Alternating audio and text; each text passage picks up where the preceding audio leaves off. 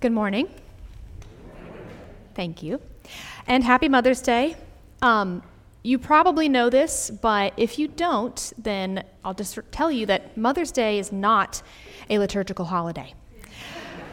It's a Hallmark holiday. So this is not going to be a Mother's Day sermon. But I did preach a Mother's Day sermon way back in 2020. It's a good year. And we looked at some of the maternal imagery for God in the scriptures and what that means for us. So if you're interested in hearing that, that's available to you on the website. But let me pray for us. Father, we thank you for sending your Son, your word spoken through the prophets and made flesh to walk among us. And we pray that by your Spirit now you would help us to know and to love and to abide in him even more. Amen. So there are two popular approaches to the Christian life, two you could call them paradigms that seem to be somewhat at odds with each other.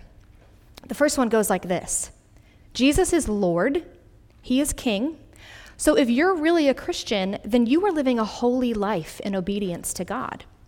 Christian faith isn't just about intellectual assent, it's not just about believing certain ideas, it's about being allegiant to the King. It's about taking up your cross and following him for the renewal of the world. Let's call that the obedience paradigm. But the other popular approach to Christian living goes more like this: Jesus is Lord, yes, but he's already done all the work on your behalf, so there's nothing you need or even can do to earn your place in his kingdom. You are loved unconditionally. You are saved by grace through faith, and the hardest work of the Christian life is really just learning how to settle into that and to receive God's goodness toward you. I'll call that the grace paradigm. Maybe you're familiar with one or both of these paradigms. Maybe you've toggled between the two in your life, or you feel kind of caught in the middle. And of course, it begs the question, which one is more accurate? Is the Christian life about obedience, or is it about grace? I hope you see where I'm going with this. Are we called to take up our crosses and follow Jesus, or are we invited to come to him and find rest? To borrow the language of John 15, are we supposed to be fruitful, or are we simply supposed to abide? Yes. The answer is yes. In this beautiful sermon to his disciples, Jesus shows us how these two seemingly opposite paradigms for Christian faith actually belong together. He describes the relationship between a vine and branches to illustrate how God's unconditional love is the foundation, but also it's the life force that animates our obedience to him, which produces tangible fruit in our lives. In talking about these things as parts of an organic whole, Jesus really creates a brand new paradigm. He calls us to recognize God alone as the source of goodness and love, but he then calls us to a life that participates in God to manifest that goodness and love in the world. We could call this the fruitfulness paradigm. Hear Jesus' words to us this morning: "Abide in me and I in you." This is verse 4 of our reading. "As the branch cannot bear fruit by itself unless it abides in the vine, neither can you unless you abide in me. I am the vine, you are the branches. Whoever abides in me and I in him, he it is that bears much fruit. For apart from me, you can do nothing." We are called to be fruitful. But the way we produce fruit is not just by trying really hard. The way we produce fruit is by abiding, resting, remaining in God and his love for us. In fact, the only imperative in this whole section, the only command Jesus gives us, is to abide. But let's be honest, abide is not a word that we use very often. So we have to do some work to uncover its meaning. But also, abide is not a very satisfying actionable, is it? This is what my prayer life was like this week. Lord, what do you want me to do? How do you want me to live? And I was in John 15, abide in me. And I was like, yeah, okay, but what do you want me to do? Maybe you relate to that. A number of years ago, I went through a season of significant healing in my life. I was working through a traumatic event from my childhood. And I remember being very frustrated by the fact that my healing journey couldn't be managed like my daily to-do list. I very badly wanted someone to just tell me the tasks to do so I could do them, check them off, and be done and move on. But healing doesn't work like that. It's much slower and much less linear than we want it to be. And we are much less sovereign over it than we want to be. And the truth is, the Christian journey is the same way. What Jesus calls us to here in John 15 is not to just get out there and crush it for the kingdom. He's not giving us a to-do list. He's not even asking us to decide what kind of fruit we'd like to bear, or when, or how much. He's asking us to abide. There's a very challenging passivity to this call. There's a kind of relinquishment of control of timelines and outcomes that can feel frustrating at best or terrifying at worst. To abide in him is to entrust yourself to him and to his Father's pruning knife. So that's what we're going to talk about this morning. What does Jesus mean when he calls himself the vine, and what does it look like to abide in him? So first, the vine. This was a very familiar illustration to Jesus' disciples, both because in their agricultural society, vineyards were very common, but also because all throughout the Old Testament, God refers to Israel as his vine or his vineyard, and he refers to himself as the vine dresser. This is Psalm 80. "Lord, you have brought a vine out of Egypt. You have cast out the nations and planted it. You prepared room for it and caused it to take deep root, and it filled the land." This image is fairly straightforward, right? And it's not an image of kudzu. The vine of Israel is not a weed that God has just left to its own devices to take over his backyard. Israel is a grapevine, a purposeful plant that God planted and tended for a purpose. The purpose of bearing fruit, of being a blessing to the world. This goes all the way back to the beginning when God said to Abraham, "Through you, all the nations of the earth will be blessed." But in Israel's story, this image of the vine had become a bit of a sore spot because the prophets chastised God's people for not fulfilling that purpose. Instead of blessing the nations through their faithfulness to God, Israel assimilated to the nations in rebellion against God. This is Isaiah 5. "My beloved had a vineyard on a very fertile hill. He dug it and cleared it of stones and planted it with choice vines. And he looked for it to yield grapes, but it yielded wild grapes. What more was there to do for my vineyard that I have not done in it? When I looked for it to yield grapes, why did it yield wild grapes? For the vineyard of the Lord of hosts is the house of Israel, and the men of Judah are his pleasant planting. And he looked for justice, but behold, bloodshed. For righteousness, but behold, an outcry." Israel was not faithful to her calling, and the prophets called them on that. But the prophets also spoke of a future renewal for God's people, when they would rediscover and finally fulfill their purpose. Isaiah goes on in chapter 27, "In that day, a pleasant vineyard, sing of it. I, the Lord, am its keeper. In days to come, Jacob shall take root. Israel shall blossom and put forth shoots and fill the whole world with its fruit." So that's the backstory. That's the promise of a renewed, fruitful Israel into which Jesus tells his disciples, "I am the vine." And he actually says, verse 1 of our passage, "I am the true vine." In other words, Jesus is the true Israel. He is the fruitful plant that God has prepared for this world. "I am the vine," Jesus says, "that will yield fruit to bless the nations." Jesus' disciples needed to hear this for two reasons. First, he's reminding them that despite all the conflict he's had with Jewish leaders, Jesus did not come to scrap what God had been saying and doing through his people for thousands of years. Jesus doesn't erase Judaism. He fulfills it. So he's calling his Jewish audience to be faithful to their story by following him. "If you belong to Israel," he says, "to true Israel, then follow me.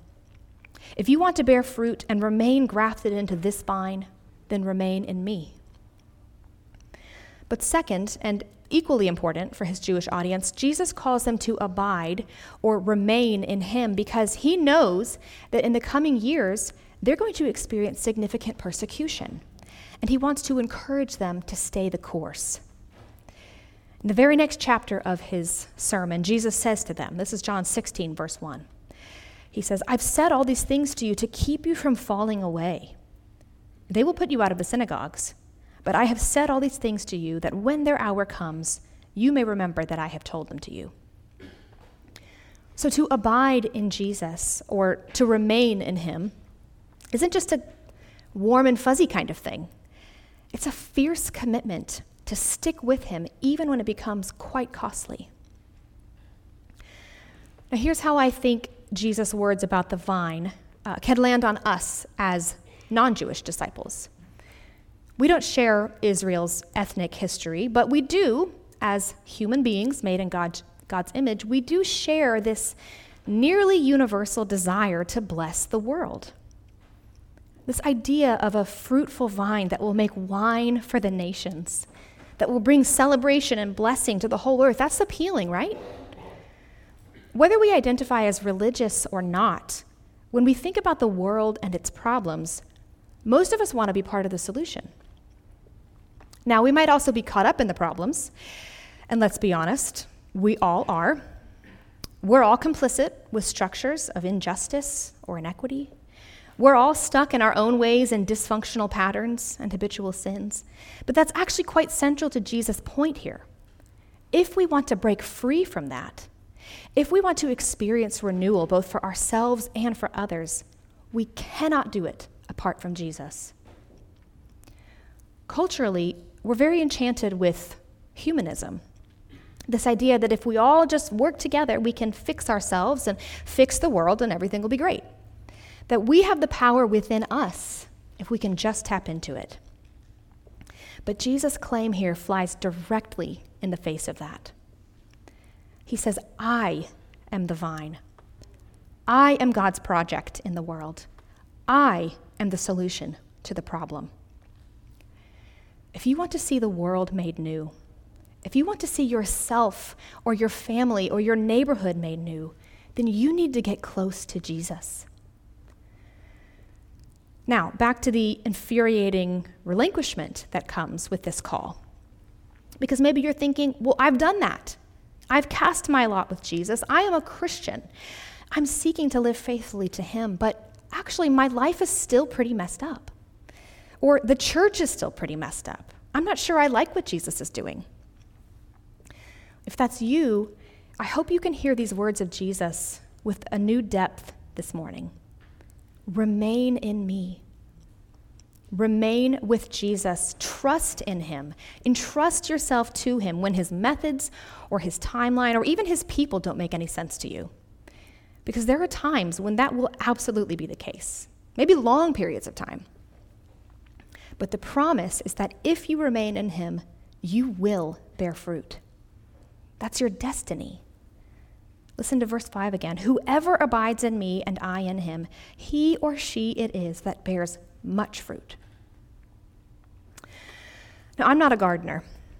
Some people talk about having a green thumb. They're good at growing things. Well, I like to say that I have a brown thumb. And I'm good at killing things, by accident, of course. You can ask Heather, because she waters the plant on my desk. But I know that part of what I don't like about gardening is how slow it is. It's so much work to prepare the soil.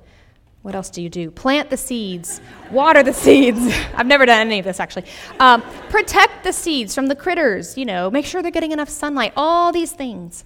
And then only to see a tiny little shoot that I'm supposed to feel proud of. My husband is more of a gardener, and sometimes we'll be out in the yard, and he'll say, oh, come see, our kale has sprouted.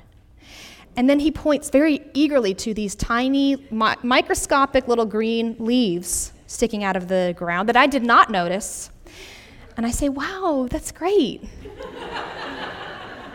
I apologized to him in the first service. But really, the time and the dedication that it takes to produce a real harvest or even to cultivate one really fruitful plant is sobering, isn't it? Some would say it's the work of a lifetime, because the soil really can take that long to get healthy. And there are seasons when you have to let things lie fallow or cut things back, when you have to do a whole lot of work that won't pay off until next year or the next or the next. And brothers and sisters, this is the work that is happening in us. This is the kind of slow, patient, lifelong cultivation that our Father is committed to doing in his people through Jesus for the sake of the world. You don't have to understand it. You don't have to like the way it feels. You don't have to try to control where it's going or how soon or what gets pruned and why. You just have to remain, to trust the promise that even the most painful parts of this journey, even the parts that feel like abandonment or punishment, will either be taken up and burned away or else will strengthen the harvest that is coming. And if you have a hard time believing this, then I encourage you to just look again at Jesus. He is the vine who has already undergone the deepest pruning of anyone. He submitted himself to the pain of the cross. He allowed himself to be cut back to what literally seemed like a dead stump. And you know what? In his humanity, Jesus suffered the existential anguish of that too. The bewilderment of feeling abandoned by God, even though he knew and trusted God's plan. He still cried out, my God, why have you forsaken me?" But by his resurrection, Jesus has been vindicated and proven to be the one true vine, the unstoppable work of God in this world, whose life can never be snuffed out, and whose very death is now for us the source of life. This is the vine into which we have been grafted by faith. So, brothers and sisters, remain in him. Stick with him even when it hurts or doesn't make sense. Trust that his power, his life, is at work in you to yield a harvest of his choosing for his glory. And in closing, let me say just a few words about what this might look like. What does it look like to abide in him? This word, as I've already said, is a little bit old school, abide. But you might be more familiar with the word abode or dwelling, which comes from the same root. So when Jesus says to abide or remain in him, he's saying, make your home, make your abode in me. And if you think about the relationship between a branch and a vine, you can see how this fits. A branch is no more at home. It's no more in its place than when it's alive on the vine. This is what Jesus wants for you. He wants you to be at home in him. Home is a complex subject, I realize. And I'm mentioning it on a complex day for many of us when we're thinking about the people who perhaps most shaped our experience of home, our mothers. But I think it's actually quite fitting that we can acknowledge both the joy and the pain associated with home, and we can locate within all of it a kind of longing, a longing to be known and to belong somewhere. C.S. Lewis called it the inconsolable secret, this longing that we all have for home, which he described as a welcome into the heart of things, a welcome into the heart of God. In his essay, The Weight of Glory, he says that when we are accepted by God, the door on which we've been knocking all our lives will open at last. I'm going to read that again. When we are accepted by God, the door on which we've been knocking all our lives will open at last. Do you feel at home in Jesus? Did you know that you can? That's the invitation. Make your home in me, Jesus says. Make your home in my love. You really do belong in it. You can set your keys down. You can take off your shoes or keep them on. It's your home. This love is your home. And it's from that place of belonging, of safety in God's love, that we begin to not only live in it, but to live from it. When we abide in the vine, when we are nourished by him, we find that we then have something to give others, that we have access to a power, to a life source that's greater than our own. So there's a receiving and a giving aspect to this. We receive his love, and then we give it out. In my study this week, I came across a few different scholars who illustrated this with a very simple exercise: breathing. To abide in God's love is as natural and essential as our breath. Breathe in God's love for you. Breathe out God's love for others. We receive from him, and then we have something to give. We abide in him in order to bear fruit. And I've used that little exercise this week a handful of times. Maybe when I was irritated with my children, once or twice, or many more times than that. When I was feeling stressed about a project, or even when I was just lost and trying to pray, I would stop and breathe. I receive your love for me, and I trust your resources for what's in front of me. So I leave that with you as a tool that might help you put this into practice. And I also want to leave you with Jesus' words one more time, so that his words are the last that you hear. So just hear these words in a spirit of prayer. Abide in me, and I in you. As the branch cannot bear fruit by itself unless it abides in the vine, neither can you unless you abide in me. I am the vine, you are the branches. Whoever abides in me and I in him, he it is that bears much fruit. For apart from me, you can do nothing. In the name of the Father, Son, and Holy Spirit, we receive these words. Amen.